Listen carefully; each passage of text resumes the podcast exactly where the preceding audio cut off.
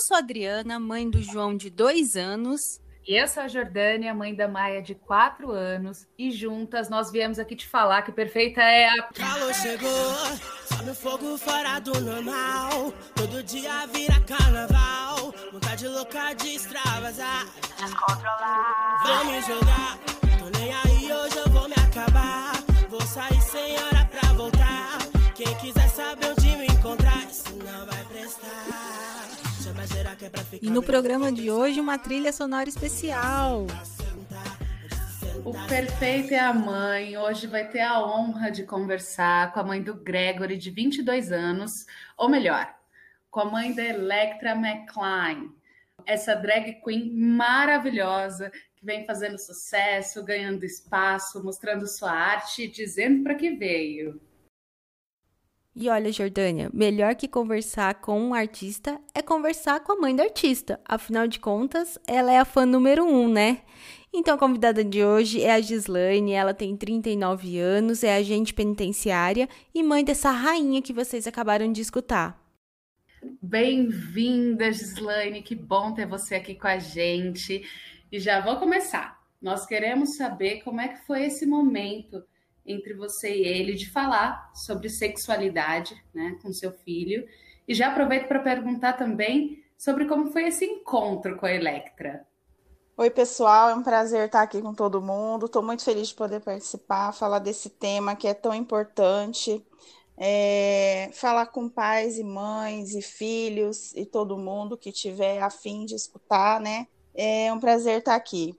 Bom, eu sempre soube, na verdade, né? Eu acho que a maioria das mães, a gente sempre percebe é, que o filho tá, tá crescendo é um pouco diferente das outras crianças. Eu acho que no fundo eu sempre soube. Mas quando ele chegou para me contar, ele tinha por volta de 12, 13 anos. E aí ele a gente sentou e ele me contou. Eu lembro que ele ficou bastante angustiado, é, talvez pensando o que, que eu o que, eu estava pensando, o que, que eu ia achar. É, mas assim, eu fiquei impactada, apesar de já saber, né? Mas eu fiquei muito orgulhosa da coragem dele de ter sentado, tido uma conversa madura. E também fiquei é, um pouco triste por não ter sido eu a tomar essa iniciativa de, de, de questioná-lo, porque eu senti que ele demorou um pouco para falar, com um pouco de medo, com receio. Então, foi por volta dos 12, 13 anos e foi mais ou menos assim. Agora, é, Electra McLean é, nasceu mais ou menos, tem uns 5 anos, ele tinha 17, 18 anos, e sempre foi uma criança muito voltada para o artístico, sempre foi muito artístico, sempre gostou de brincar de teatro, de se fantasiar, brincar com vassoura, com balde, com recicláveis, com recicláveis, sempre foi muito criativo. E aí nasceu Electra McLean, uma, acho que uma maneira dele colocar para fora essa arte que ele sempre teve. E de lá para cá foi um mundo de descobertas para ele e para mim também, que ainda estou é, tentando entender esse mundo dele e me desconstruir, estou me reconstruindo a partir disso. Ai, que lindo! E você É. vai aos shows, você acompanha, assim, sempre que você pode, dá uma Não, passada? ainda, ainda não fui, ainda não tive oportunidade de, de assistir ao vivo, mas acompanho as makes, as produções, vejo os vídeos, tento acompanhar da forma que eu consigo. Vocês moram no interior de São Paulo, né? Em Franca. Atualmente nós moramos em Franca. E Franca nem é uma cidade muito pequena, né? Apesar de ser do interior. Mas interior tem essa característica, né? De todo mundo falar de todo mundo, apontar para a vida de todo mundo. É, diferente, por exemplo, das, das grandes cidades, onde você tem os espaços específicos de encontros, né? É, em São Paulo tem, sei lá, os espaços onde a população LGBT se encontra. Então é meio que um. A galera meio que se protege ali, se sente mais acolhida. E no interior talvez não tenha tanto essa, esses espaços diversos. Então, acredito que tenha sido um pouco mais difícil para ele. Vocês, é, ele enfrentou, né? Vocês enfrentaram juntos algum momento de preconceito com relação a essa parte, de ter mais dificuldade? Como foi? Olha, eu acredito que sim, o preconceito pode ser maior, sim, aqui no interior, na cidade menor. Ele já sofreu preconceito no Uber, no mototáxi, dentro de loja é, amigos dele já sofreram agressão. Então, eu acredito que uma cidade pequena está mais propícia a acontecer esse tipo de coisa, sim. É, mas o preconceito ele, é, ele existe em todos os lugares, né? Infelizmente, ele está muito presente aí na, na sociedade de uma maneira geral. Sim, infelizmente ainda, né? Infelizmente, infelizmente. ainda. É, então, já que estamos falando um pouco desse, desse assunto, acho importante trazer aqui é, o Mães pela Diversidade, né, que é uma ONG criada em 2014 foi o fruto de um encontro espontâneo de mães e pais de filhos lésbicas, gays, bissexuais, travestis e transexuais de todo o Brasil, que se reuniram justamente preocupados né, com o avanço desse funda fundamentalismo religioso, a insegurança jurídica, o preconceito e a violência contra a população LGBTQ+. É, hoje o grupo é um movimento político suprapartidário que tem por objetivo trabalhar em prol dos direitos civis dos seus filhos, né, a população LGBTQ+. Então eu queria que você contasse um pouco mais assim de como foi para você esse encontro com essa realidade, né, da população LGBTQ+, e se você sentiu em algum momento a necessidade também de procurar algum grupo ou pessoas para tratar desses temas. É, eu conheço o grupo apenas através das redes sociais, né, ele é um canal bastante importante de informação para todas as pessoas que que desejam saber mais sobre o assunto. Então, eu sempre estou acompanhando, eu leio, é, acompanho eles nas redes sociais é, sempre que posso. Mas, é, para mim, esse, esse despertar, esse, esse entendimento maior, ele surgiu mais depois que Gregory criou Electra. Porque até então, para mim, é, ter um filho gay nunca foi uma questão. É, é o meu filho, né? É, sexualidade, isso nunca foi uma questão para mim, isso sempre foi algo natural.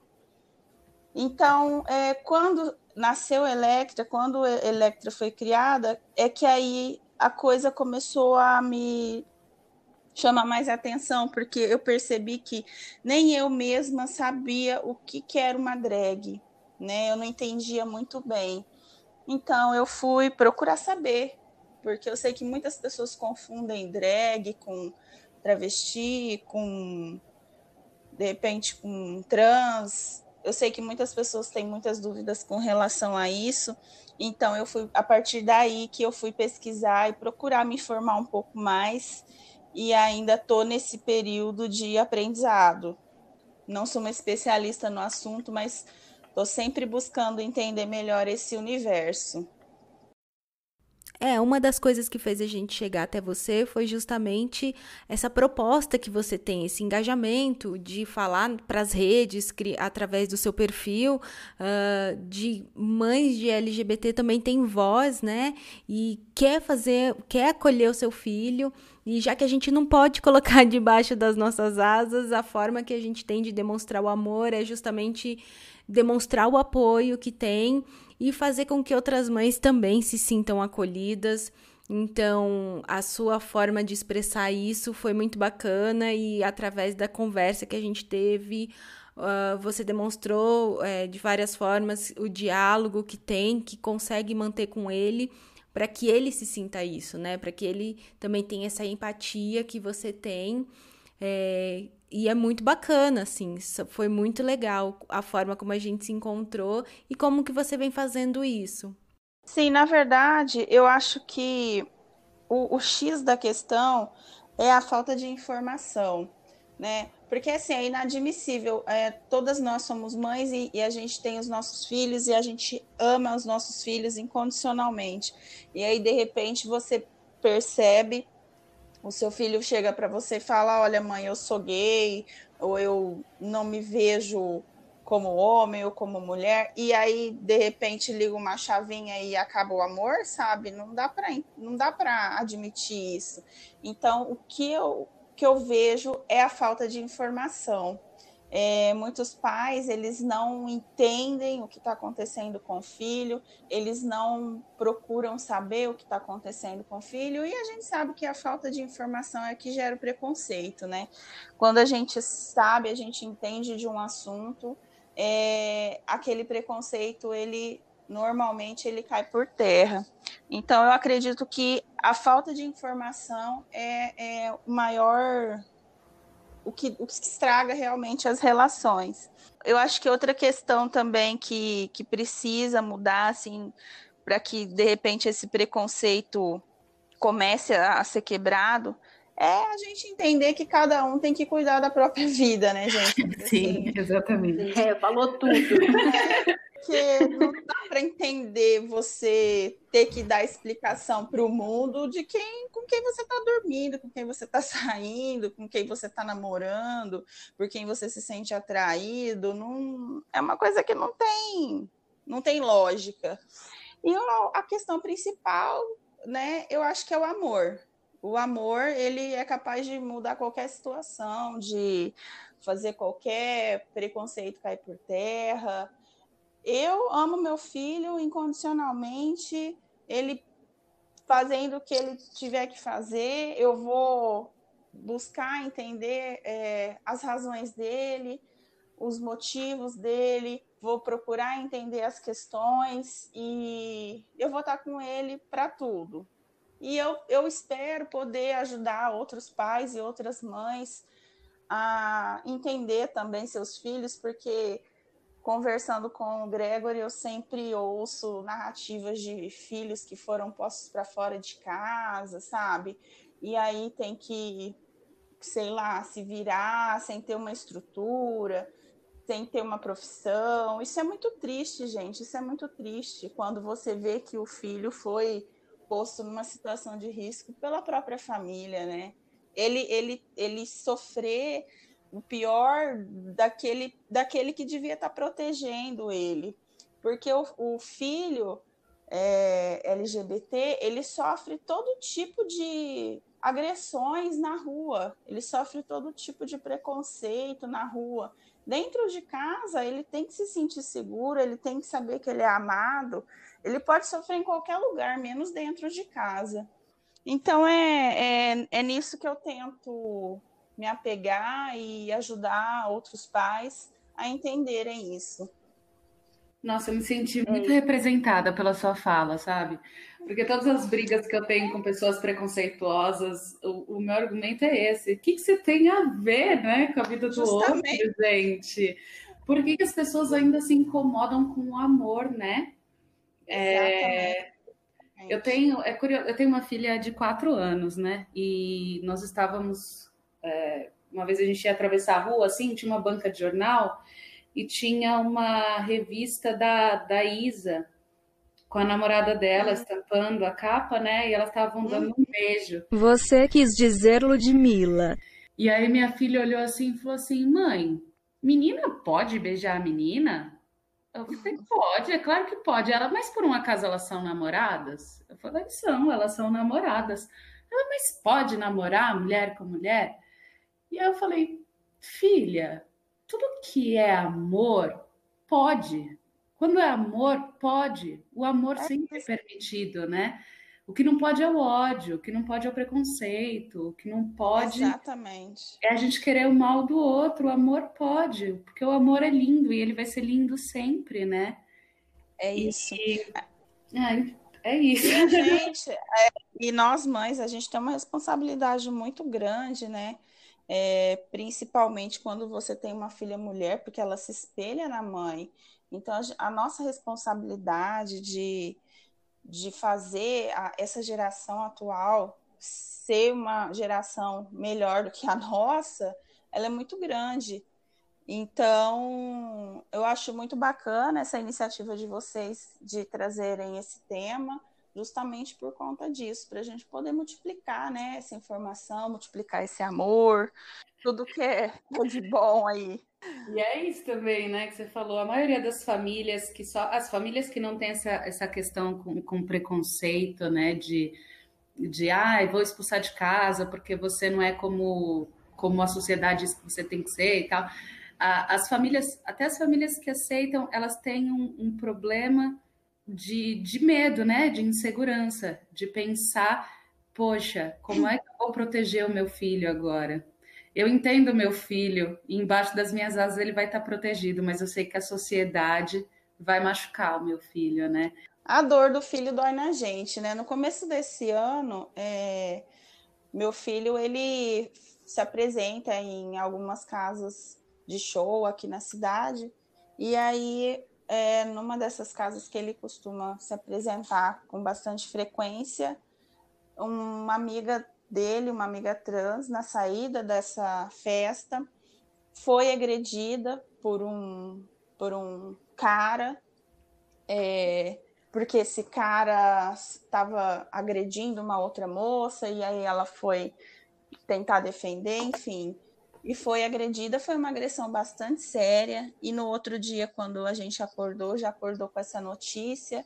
E aquilo me, sabe, aquilo me feriu assim profundamente. Eu acho que eu fiquei uns três dias me sentindo assim, aquela tristeza profunda, sabe? E pensando que poderia ter sido com meu filho, poderia ter sido com o filho de qualquer, de qualquer pessoa. E, e aí a gente fica pensando assim, poxa, é, toda vez, eu, eu, por exemplo, toda vez que meu filho sai, eu fico preocupada, porque eu sei que existem pessoas intolerantes, eu sei que existem pessoas preconceituosas que podem fazer mal para ele simplesmente por ele ser quem ele é, né? Eu sei que toda mãe fica preocupada quando o filho sai à noite, mas a nossa preocupação, ela é muito maior, ela é legitimada por conta dessa intolerância, sabe? Então, esse fato que aconteceu mexeu assim demais comigo, porque a gente sempre vê nos jornais, né, acontecer todos os dias, mas quando acontece perto da gente, aquilo mexe com você assim de uma maneira assim muito grande. Eu fiquei muito abalada, muito triste. E ele falou para mim, mãe, isso é um tipo de coisa que a gente meio que já fica atento, já esperando acontecer. Então você fala, poxa, é, como que a pessoa vive assim, sabe? Não é justo. Então, é isso mesmo. A gente sabe que dentro de casa a gente pode proteger, só que a gente tem que deixar o filho ir, o filho viver. Não dá para você impedir ele de, de viver a vida, de curtir as festas, de ir para as baladas, por conta do preconceito do outro. Então, ele vai e a gente fica em casa rezando para que não aconteça nada de ruim. Infelizmente. E lutando para que isso deixe de ser uma realidade, né? Exatamente. É, é uma coisa assim, bem desproporcional mesmo a nossa luta e, e o que acontece hoje em dia, mas a gente não vai desistir. É, e é isso que você citou, né? A empatia que você teve com, com esse caso. Mas estamos falando de uma luta diária, né, gente? Que a causa ela ainda tem que ser muito discutida e conversada para que se façam valer os seus direitos, né? É, a gente não pode deixar de citar o grande avanço que teve, que foi em 2001, né, com a criminalização da homofobia, a Lei 10.948 que pune a discriminação para população transgênero, homossexual, bissexual e que, poxa, a gente vê nos noticiários quase que diariamente tentando des descaracterizar o crime de homofobia, né? Estamos falando aí de uma luta diária, então, né? Não tem fim. Exatamente. Exatamente, é isso mesmo. Eu acho que está faltando, assim, é, discussões maiores, sabe, sobre identidade de gênero, sobre sexualidade, sobre gênero. Falta falta essa discussão aberta. As pessoas têm isso como um tabu muito grande e já passou da hora de deixar de ser, né?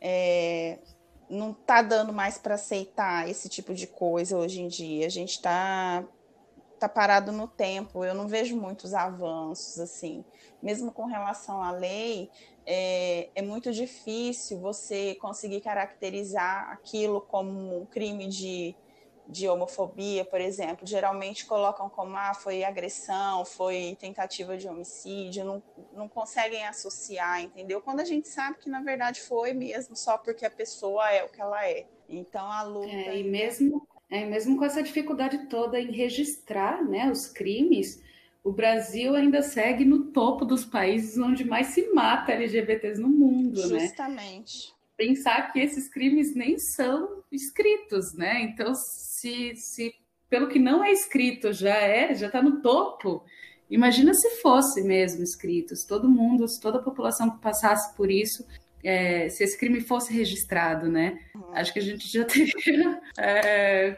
o dobro disso que a gente tem hoje, né? Com certeza. É terrível. E a, e a, explicação das pessoas é muito curioso, né? Que a explicação das pessoas segue sendo a mesma, falando que isso nunca aconteceu, né? Que antigamente isso não existia, que esse negócio é novo.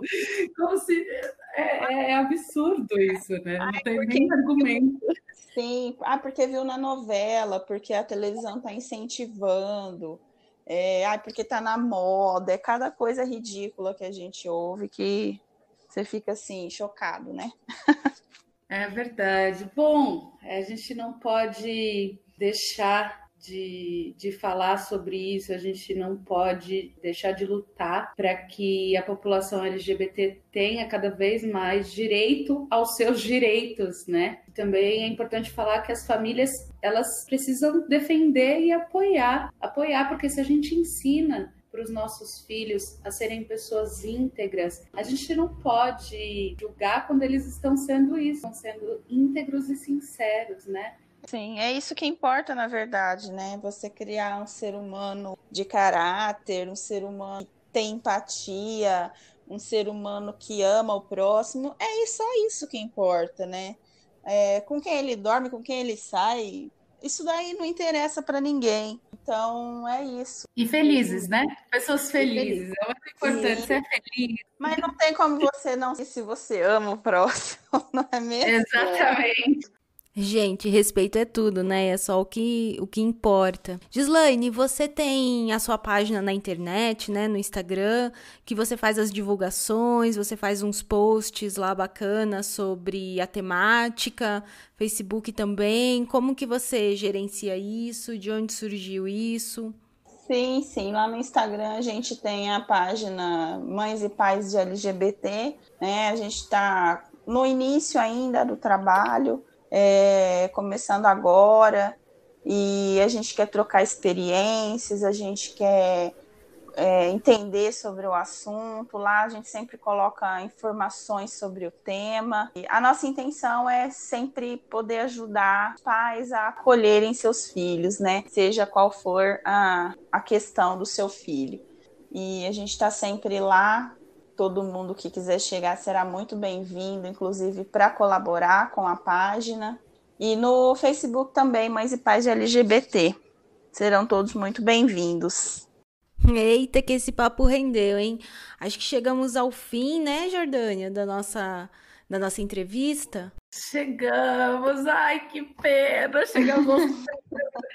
Gislaine, tem tanta coisa pra gente falar, né, mulher? Que é, bom, esse é um assunto que não se esgota, né? Eu estou muito feliz mesmo de, de poder participar, de poder contribuir com a minha pequena experiência. E eu já sou mãe de um filho de 22 anos, mas eu não sei nada, eu ainda estou em construção. É, e todo dia é uma coisa nova que eu aprendo com ele. E eu sou muito feliz, porque meu filho é um, um cara do bem, ele é um, um, cara que trabalha, que corre atrás das coisas dele, ele rala muito para ter tudo que ele tem. Então eu, eu, eu só tenho coisas boas para falar sobre ele. Eu sou muito orgulhosa e sou muito feliz de ser mãe dele. É isso aí, Gislane. Queria te agradecer por ter vindo conversar aqui com a gente. Foi muito bacana o papo. Espero que a gente possa se encontrar por aí, quem sabe num outro papo. Você é mãe de um menino maravilhoso, de um artista incrível. Foi muito bom. Com certeza, muito obrigada a vocês, viu? Muito obrigada mesmo pelo espaço, pelo acolhimento. Muito obrigada. Foi um prazer. Foi um prazer, Gislaine. Muito obrigada por nos ensinar tanto, né? A gente também que está aí nessa construção, porque nós também somos mães em construção, né? Com dois pequenininhos aí que a gente não sabe o que, que vai ser no futuro, qual, o que, que eles vão trazer para gente. é longa e é muito, muito, muito bom saber que, que tem mães aí que já estão já nessa, nessa outra fase da vida e que continuam se se descobrindo, se desconstruindo, se reconstruindo e junto com seu filho, né? Isso é muito bonito, muito bom, muito grata por por tudo que você trouxe para gente aqui hoje, viu? Imagina, obrigada, gente. Obrigada. E mesmo. adorei Electra, adorei. Assisti o ah, clipe, tô aqui apaixonada. Maravilhosa. Maravilhosa. Adorei, já vai entrar para minha playlist também. Com certeza já entrou para nossa playlist. Pelo menos aqui do Perfeita a gente já tá tocando. Uh, mas olha só, vocês acham que já acabou? Tem uma surpresinha aí. Oi, oi, gente. Meu nome é Gregory, vulgo Electra. e eu queria muito agradecer a minha mãe, que esteve aí com vocês no podcast hoje, por ser uma pessoa muito maravilhosa. Assim, é clichê a gente falar isso das mães, mas ela realmente é uma pessoa que está comigo em todos os momentos e nunca se excluiu de nenhum momento assim da minha vida. Ela sempre quis fazer parte, entendeu o que eu sentia e nunca deixou que nada de o que eu faço da minha vida ou deixo de fazer interferisse no meu caráter e como ela me ama. E eu acho que isso é fundamental numa relação de mãe e filho. E é isso, muito obrigado pelo por terem chamado ela, porque ela arrasa muito. e é isso. Não se esqueça de seguir a gente nas redes sociais, arroba Adriana Malagoli e arroba Jojordânia. Lá vão estar todos os perfis da nossa convidada de hoje, da Electra também. Então é isso. E lembre-se, respeito é tudo. Um beijo, até o próximo. Tchau.